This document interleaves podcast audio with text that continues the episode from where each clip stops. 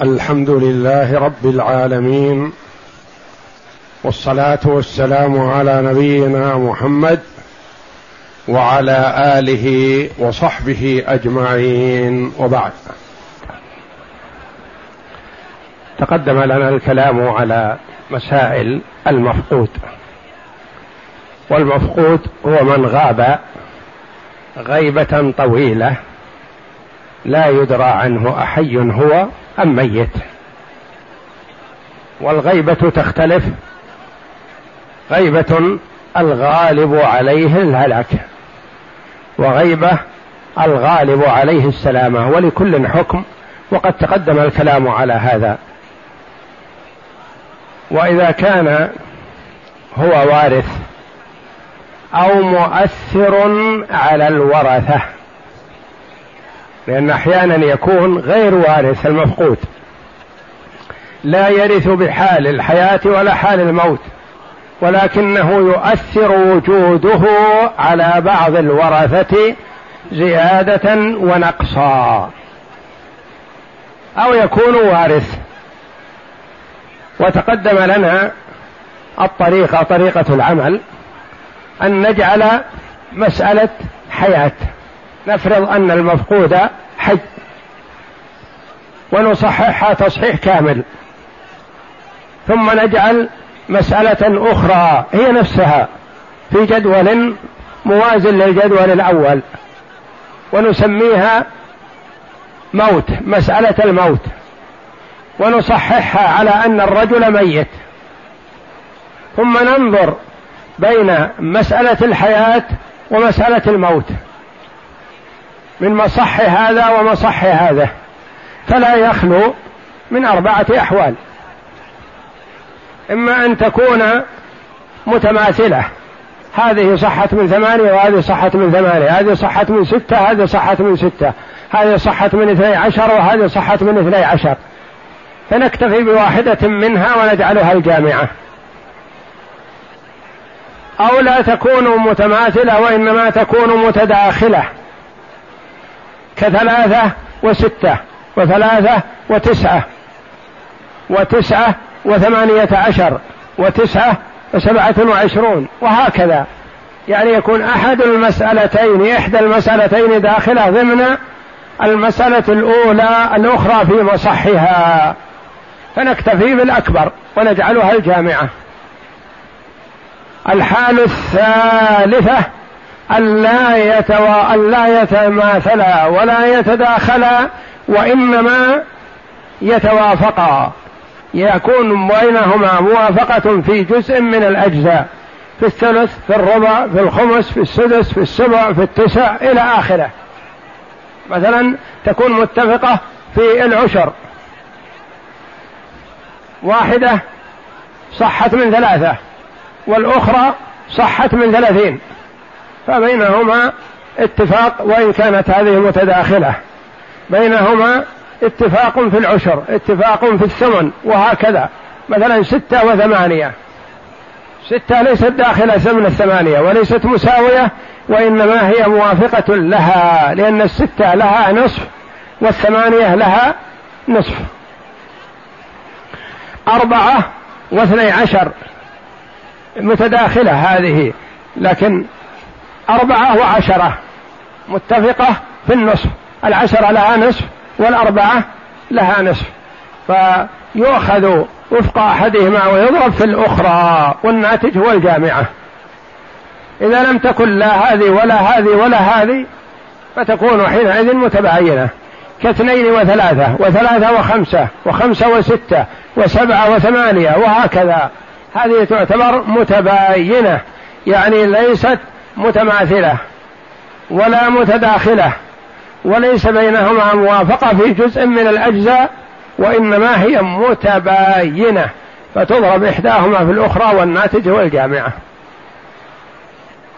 اولا تصحيح كل مسألة على حدة ثم النظر بينهما واستنتاج الجامعة من نتيجة النظر بينهما ثم الجامعة نقسمها على المسألة الأولى. والناتج هو جزء سهمها. والجامعة نقسمها على المسألة الثانية. والناتج هو جزء سهمها. ثم ننظر من يكون حظه متساويا في حال الحياة وفي حال الموت نعطيه حقه كاملا. لأنه لا حاجة إلى نقصه وبخسه. هو حقه. سواء كان المفقود حيا أو ميتا. إن كان الوارث يرث بالحالتين لكن متفاضل. يرث في حال الحياة أكثر أحيانا. يرث في حال الموت أكثر. فنعطيه الأقل احتياطا. إن كان يرث في حال دون حال فلا نعطيه شيئا. لأنه محتمل أن يكون الحالة التي لا يرث فيها فلما نعطيه؟ فحسب حال الوارث. إن كان حقه سواء في الأولى والثانية أعطيناه حقه كاملا. إن كان يرث في إحداهما دون الأخرى فلا نعطيه شيء. إن كان يرث فيهما معا متفاضلا أعطيناه الأقل. وحفظنا الموقوف هذا الزائد حفظناه حتى يتبين الأمر أو يحكم الحاكم بموت المفقود. ثم يرد على صاحبه. إن كان لورثة المفقود يعطى للمفقود ويأخذه ورثته وإن لم يكن له فيه نصيب رد على مستحقيه. وقد أعطيناكم في الأسبوع الماضي ثلاث مسائل. المسألة الأولى فيها جد وإخوة. ولعلكم صححتموها ولم تنسوا. الأحكام السابقة. فالمسائل السابقة التي في أول الفرائض تنبني عليها جميع المسائل. المفقود والغرق والهدم والحمل والخنث المشكل وكلها ما تختلف. فلا بد من معرفة الأحكام السابقة لأنها هي الأساس. وإذا تجاوزناها لا ننساها. ونعرف المسائل المسألة المشركة والمسائل الأخرى نميزها ونجعلها على أذهاننا دائما. ونحاول أن نجعل مسائل منها في باب المفقود في باب الحمل في باب الحمل في باب الخنث المشكل حتى نتذكر مسائلنا السابقة ولا ننساها. أنا قلت هذا مثال لما إذا كان المفقود لا يرث. مفقود ولا يرث من هذه المسألة لكن وجوده من عدمه يؤثر على الورثة. يؤثر على الورثة وهو لا يرث. كما هو معلوم أنه كثير من المسائل يؤثر على الورثة ولا يرث. مثل أب وإخوة وأم. الإخوة ما يرثون. مع الأب والأم وإنما يؤثرون على على الأم. وهكذا بعض المسائل. فقلنا هالك عن أم وجد وأخت شقيقة وأخت لأب مفقودة. هذه هي أركانها أربعة. أم وجد وأخت شقيقة وأخت لأب مفقودة. من المعلوم أن الأخت لأب هذه المفقودة ما ترث مع الأخت الشقيقة والجد ما ترث معهما لكنها تؤثر على الأخت الشقيقة تنفعها وجود حياتها لأنها تأخذ نصيب بالمقاسمة مع الجد وتأخذه منها. وتؤثر الأخت الشقيقة المفقودة هذه تؤثر على الأم. بوجودها تأخذ الأم السدس وبعدمها تأخذ الأم الثلث لأن الأم مع الجد والأخت الشقيقة تأخذ الثلث لأنه لا يحجب الام من الثلث إلى السدس إلا الجمع من الإخوة والجمع اثنان فأكثر. أو الفرع الوارث. فلا وجود للفرع الوارث ولا وجود للجمع من الإخوة إذا قلنا إن المفقودة هذه ميتة. فالمي إذا كانت ميتة فالأم تأخذ الثلث. وإذا كانت موجودة حية فالأم تأخذ السدس لانضمامها مع الأخت الشقيقة فتكون جمع. إذا نصحح مسألة الحياة. أولا من المعلوم بالجدول؟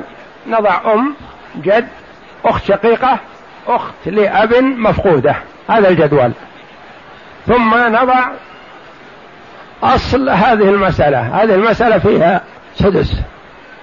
وهو سدس الأم لوجود أختين أخت شقيقة وأخت لأب. فتكون للأم في هذه الحال سدس. نقول المسألة من ستة. المسألة من ستة. نعطي الأم واحد سدس. ونعطي الجد والأخت الشقيقة والأخت لأب الباقي. الباقي. لهم الباقي. يقول للجد أنت بالخيار. إن شئت ثلث الباقي. وإن شئت سدس المال. وإن شئت المقاسمة. أتاك في ليل أو نهار يستشيرك. يقول خيروني بين هذه الأمور فماذا ترى لي أن أختار؟ ويجب عليك أن تنصح له. تقول اختر المقاسمة لأنهم مثلك فقط. بخلاف إذا أخذت السدس تأخذ واحد. وإذا أخذت ثلث الباقي الباقي خمسة تأخذ ثلث الباقي اثنان إلا ثلث. وإذا أخذت المقاسمة ما قاسمتهم تأخذ من الخمسة اثنان ونصف. قارن بين هذا وهذا. فقل له خذ المقاسمة خير لك. فاختار المقاسمة. كم رؤوسهم؟ الجد برأسين والأخت الشقيقة برأس. والأخت لأب برأس.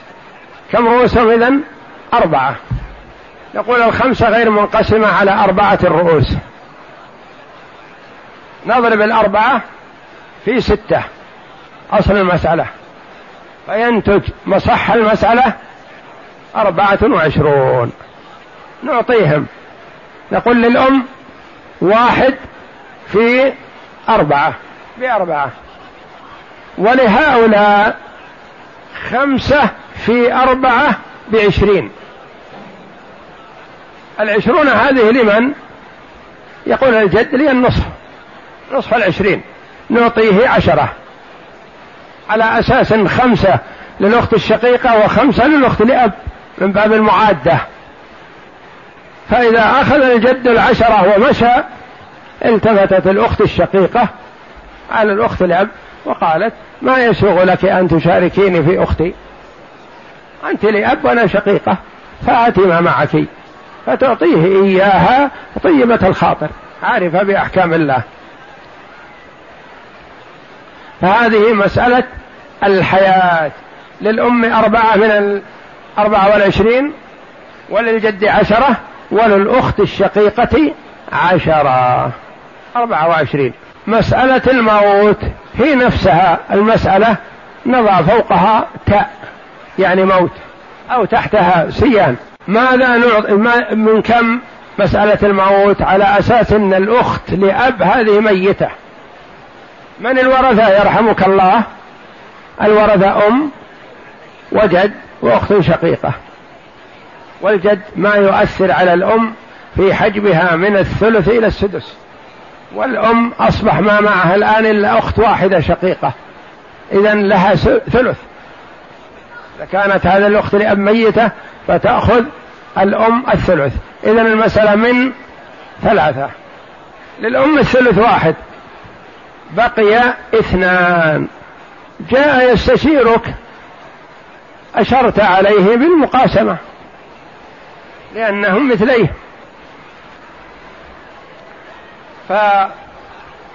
فعندنا جد وأخت شقيقة وأخت لأب هذه مفقودة فرضنا أنها ميتة. بقي عندنا من؟ جد وأخت شقيقة فقط. رؤوسهم كم؟ ثلاثة. وسهامهم اثنان. فنقول ثلاثة تضرب في أصل المسألة ثلاثة فيخرج تسعة وهو مصح المسألة الثانية. نعطيهم. نقول للأم واحد في ثلاثة بثلاثة. وللجد والأخت الشقيقة اثنان في ثلاثة بستة. طيب تستطيع الأخت الشقيقة تضحك على الجد وتقول أنا أختي؟ يقول لا أخت ميتة؟ الله المستعان. أنا وأنت فقط. فنتقاسمها ثلاثا. لك ثلثان لي ثلثان ولك ثلث. ما تستطيع مثل المسألة الأولى الحياة تضحك على الجد على ما قالت. لا ما فيها. الأخت مفروض أنها ميتة. فيقول ما يمكن. قال نتقاسم وإياك وأختي يمكن تجي. جت أو ما جت ما لها نصيب ما يصلح. لأن القاضي حكم بموتها. إذا الستة يأخذ الجد منها أربعة. وتأخذ الأخت الشقيقة اثنان انظر المسألة الأولى صحت من كم؟ من أربعة وعشرين المسألة الثانية صحت من كم؟ من تسعة ننظر بين التسعة والأربعة والعشرين نجد بينهما موافقة بماذا؟ التسعة لها ثلث والأربعة والعشرين لها ثلث اتفقان في الثلث. ثمانية وثلاثة. أقل من الثلث ربع ما يمكن لأن التسعة ليس لها ربع. الأربعة والعشرين لها ربع. سدس الستة الأربعة والعشرين لها سدس لكن التسعة ما لها سدس. ما لها إلا ثلث. فنقول نضرب وفق أحدهما في كامل الآخر. وفق التسعة كم؟ ثلاثة. نضربها في أربعة وعشرين. أو نضرب الثمانية وفق الأربعة والعشرين في تسعة. والناتج هو هو. الناتج اثنان وسبعون. وهذه الجامعة. نعطيهم. يقول الأم يا ترى الأم نعطيها من المسألة الأولى أو من المسألة الثانية؟ أيهما أحظ لها؟ الأحظ لها ما نعطيها منه. أخذت في المسألة الأولى سدس. وأخذت في المسألة الثانية ثلث. فماذا ترى نعطيها نعطيها السدس لأنه هو اليقين. ونحتفظ بالزائد.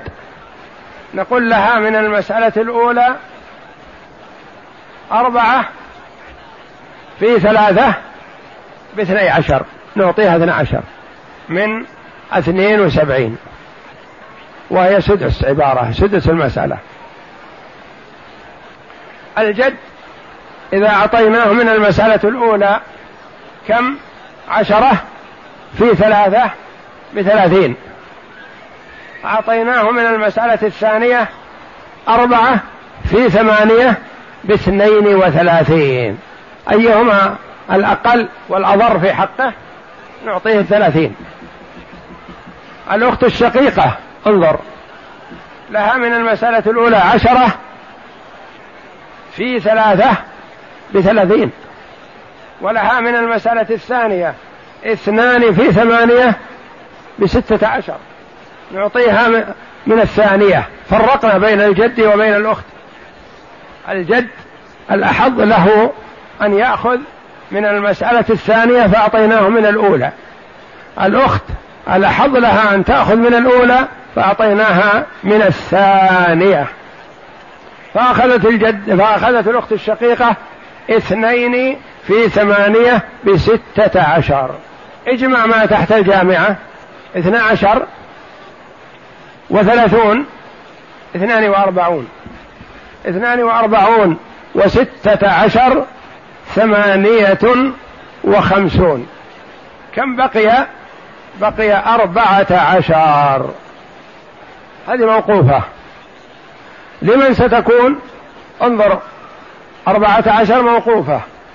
والأخت المفقودة في كلا الحالين لا ترث. جاءت أو لم تأتي ما لها ميراث. لكنها مؤثرة. فإن كانت حية حال موت أخيها أخذت الأخت الشقيقة الموقوف كله. تأخذ الأخت الشقيقة أربعة عشر فيكون لها ثلاثين مثل الجد. يكون عبارة ورثناهم كلهم من مسألة مسألة الموت.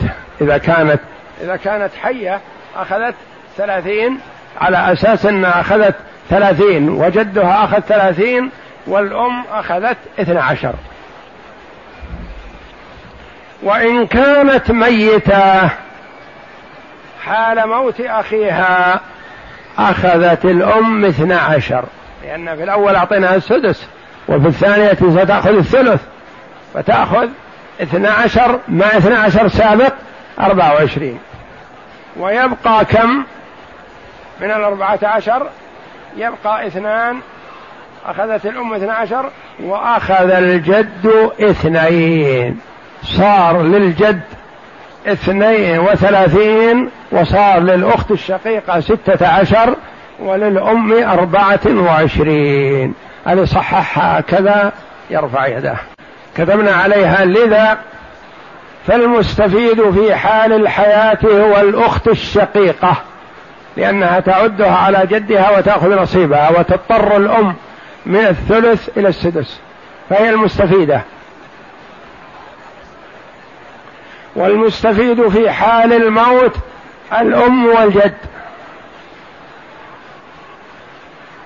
فللثلاثة الأم والجد والأخت الشقيقة الاصطلاح على الموقوف لأنه لا يعدوهم. ما ينتظرون المفقودة لأنها ليس لها نصيب وإنما هو الحظ لهم والباقي لهم فيصطلحون عليه حسب ما يتفقون عليه لا حرج عليهم. والصلح جائز بين المسلمين ما لم يحلل حراما أو يحرم حلالا. مثال آخر المسألة الثانية هالك عن زوج وأخت شقيقة. واخت لأب. واخ لأب مفقود. هكذا؟ مسألة الحياة المسألة سهلة. إذا كان الأخ لأب هذا المفقود حي فليس له نصيب. وليس لأخته نصيب. الأخت لأب. تكون المسألة من اثنين. للزوج واحد وللأخت الشقيقة واحد. مسألة الموت. على أن الأخ المفقود هذا ميت. المسألة من ستة وتعول إلى سبعة لأن فيها سدس للأخت لأب. فرض تكملة الثلثين. فالمسألة من ستة للزوج النصف ثلاثة وللأخت الشقيقة النصف ثلاثة. وللأخت لأب السدس واحد. عالت المسألة من ستة إلى سبعة. ننظر بين المسألتين. المسألة الأولى من اثنين والمسألة الثانية من سبعة. الاثنين والسبعة بينهما مباينة ما يتفقان في جزء. نضرب اثنين في سبعة تصح من أربعة عشر وهذه الجامعة. الأربعة عشر نقسمها على المسألة الأولى كم ينتج؟ سبعة. نقسمها على المسألة الثانية كم ينتج؟ اثنان. والسبعة في الأولى والاثنان في الثانية هذا جزء السهم يسمى. نعطيهم. نعطي الزوج من أي المسألتين؟ إذا أعطيناه من الأولى قلنا له واحد في سبعة بسبعة. وإذا أعطيناه من الثانية قلنا له ثلاثة في اثنين بستة. أيهما الأضر له؟ نعطيه الستة. وكذلك الأخت الشقيقة نعطيها مثله لأنها صاحبة نصف. هذه اثنى عشر. والجامعة كم؟ أربعة عشر. كم بقي معنا؟ اثنان. إن عاد المفقود هذا رددنا الاثنين على الأخت الشقيقة وعلى الزوج.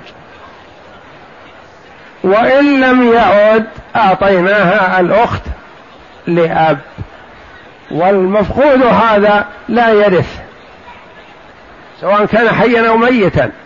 ما يرث لكنه يؤثر. وهذا هو الأخ المشؤوم. يعني إذا وجد منعت أخته من الميراث. وإذا فقد ورثت أخته. فيسمى هذا الأخ مشؤوم وليس بمبارك. يقول اثنان موقوفة. في حال الحياة يأخذها الزوج والأخت الشقيقة. لكل واحد منهما واحد. وفي حال الموت تأخذها الأخت لأب.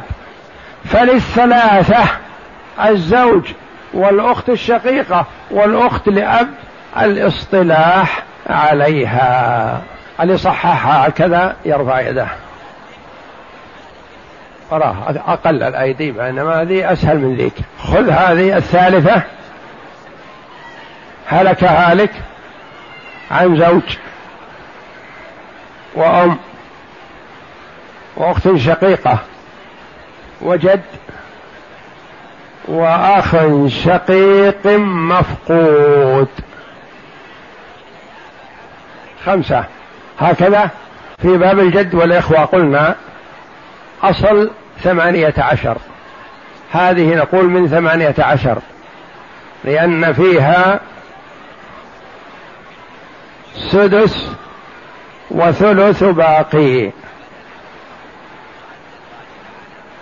سدس للأم وثلث الباقي للجد.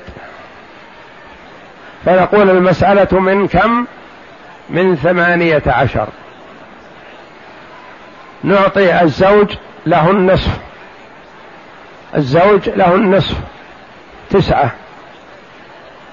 الأم لها السدس. من الثمانية عشر كم؟ ثلاثة. الجد له ثلث الباقي. أتاك يستشيرك في ظلام الليل لتدله على ما يختار. يقول هؤلاء شركائي في الميراث وقد خيروني بين السدس وبين ثلث الباقي وبين المقاسمة. نقول لو أخذ السدس كم يأخذ؟ ثلاثة. لو قاسم يقاسم من؟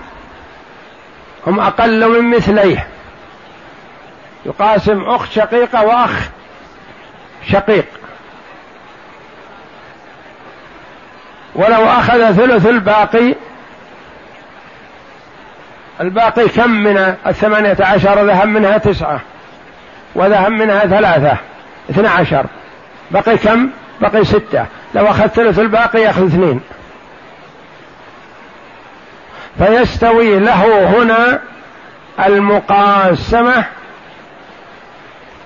عندك المقاسمة واحد ثلاثة وخمسة ستة. لا هو في هذه الحال يريد السدس. يأخذ السدس. سدسه خير له لأنه يأخذ السدس ثلاثة.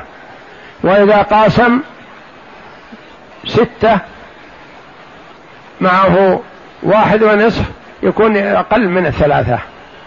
لأن الستة تقسم على الثلاثة يجيه واحد آه الأخت آه إذا قاسم معهم يأتيه أقل من الثلاثة قطعا لأنهم أكثر منه وأقل من مثليه لكن أكثر منه. لو كان ما معه الأخ الشقيق أخذ الثلاثة والأخ الشقيق يأخذ ثلاثة مثلا. لكن هو معه أخت شقيقة وأخ مفقود شقيق. ففي هذه الحال يكون يأخذ السدس.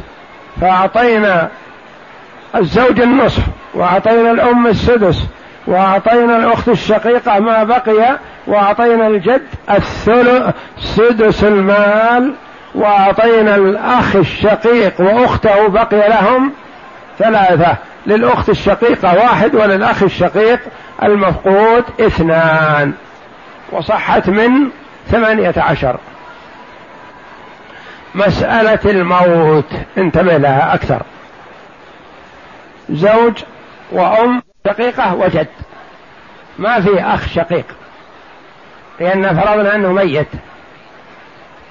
فقلنا مثلا المسألة من كم؟ من ستة. لأن فيها زوج له النصف وأم لها الثلث اثنان والأخت الشقيقة لها النصف والجد له السدس. ما بقي له إلا السدس. فنقول المسألة من ستة. للزوج النصف ثلاثة وللأم الثلث اثنان والأخت الشقيقة النصف ثلاثة وللجد الباقي واحد سدس. عالت إلى كم؟ مسألة من ستة وعالت إلى تسعة. عالت إلى تسعة. فننظر بين المسألة الأولى ثمانية عشر والمسألة الثانية تسعة. نجد بينهما مداخلة أو لا؟ لا انتبه. لأن المسألة الأولى من تسعة وتصح من سبعة وعشرين. لأن عندنا الأخت الشقيقة والجد رؤوسهم ثلاثة. ما كملنا. فقلنا الأخت الشقيقة تأخذ النص ثلاثة والجد يأخذ الباقي السدس أو السدس أو الباقي تعصيبا لكنه يلتفت على الأخت الشقيقة ويقول تعالي. ما يمكن تأخذين ثلاثة وأنا أخذ واحد. أنا برأسين وأنت برأس. فلا بد أن نشترك نخلط ما معنا ونتقاسمه. فجمعنا ما مع الجد ومع الأخت الشقيقة كم صار؟ أربعة. وكيف نقسم الأربعة على رؤوسهم ثلاثة؟ ما تنقسم. نجمع رؤوس الأخت الشقيقة والجد ثلاثة ونضربها في تسعة فتصح من سبعة وعشرين. ثم نعطيهم. نقول للزوج ثلاثة في ثلاثة بكم؟ بتسعة. وللأم اثنين في ثلاثة بستة. وللأخت الشقيقة ثلاثة في ثلاثة بتسعة. وللجد واحد في ثلاثة بثلاثة. نجمع الثلاثة مع التسعة؟ نصيب الزوج ونصيب الجد ونصيب الأخت الشقيقة. نجمعها جميع كم تكون؟ اثنا عشر. ثم نقسمها فنعطي الأخت الشقيقة ثلثها ونعطي الجد ثلثيها. فنعطي الجد ثمانية ونعطي الأخت الشقيقة أربعة. بهذا انتهت المسألة الثانية مسألة الموت.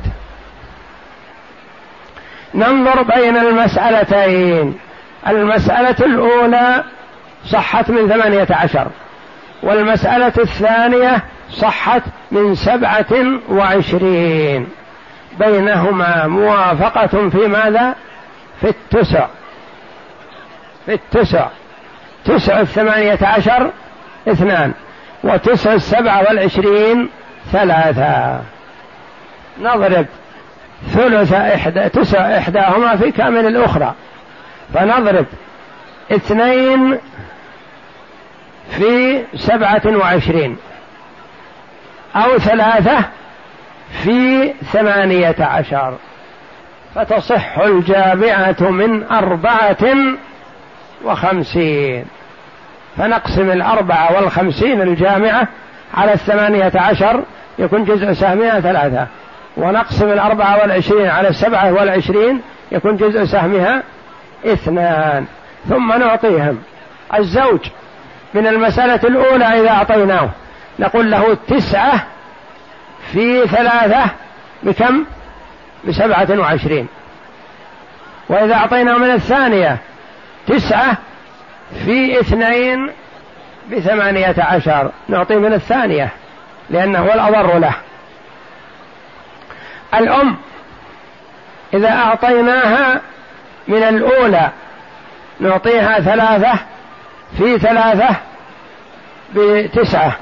وإذا أعطيناها من الثانية نعطيها ستة في اثنين باثني عشر.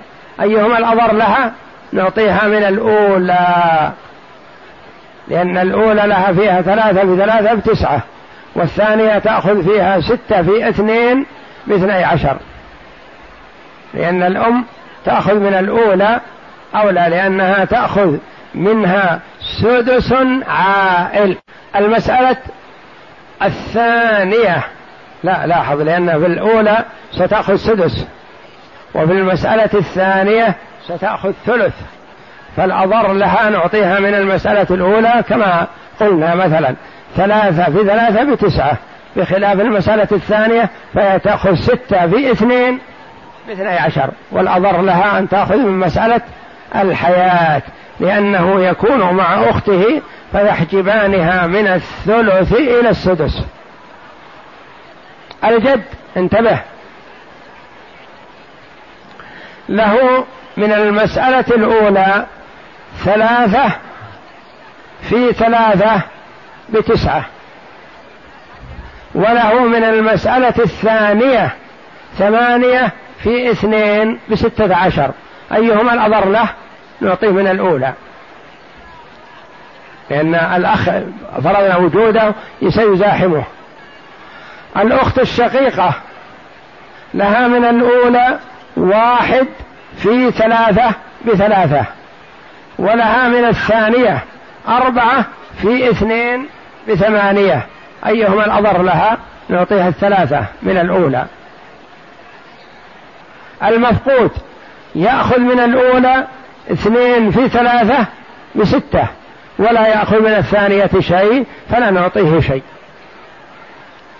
نجمع ما تحت الجامعة. ثمانية عشر وتسعة سبعة وعشرون وثلاثة ثلاثون وتسعة تسعة وثلاثون. تسعة وثلاثون من أربعة وخمسين الجامعة يبقى خمسة عشر. موقوفة. لمن ستكون هذه الخمسة عشر؟ موقوفة. فإن عاد أخذ ستة وأخذ الزوج تسعة. وإن تبين أنه ميت قبل موت أخيه أخذت الأخت خمسة وأخذ الجد سبعة وأخذت الأم ثلاثة.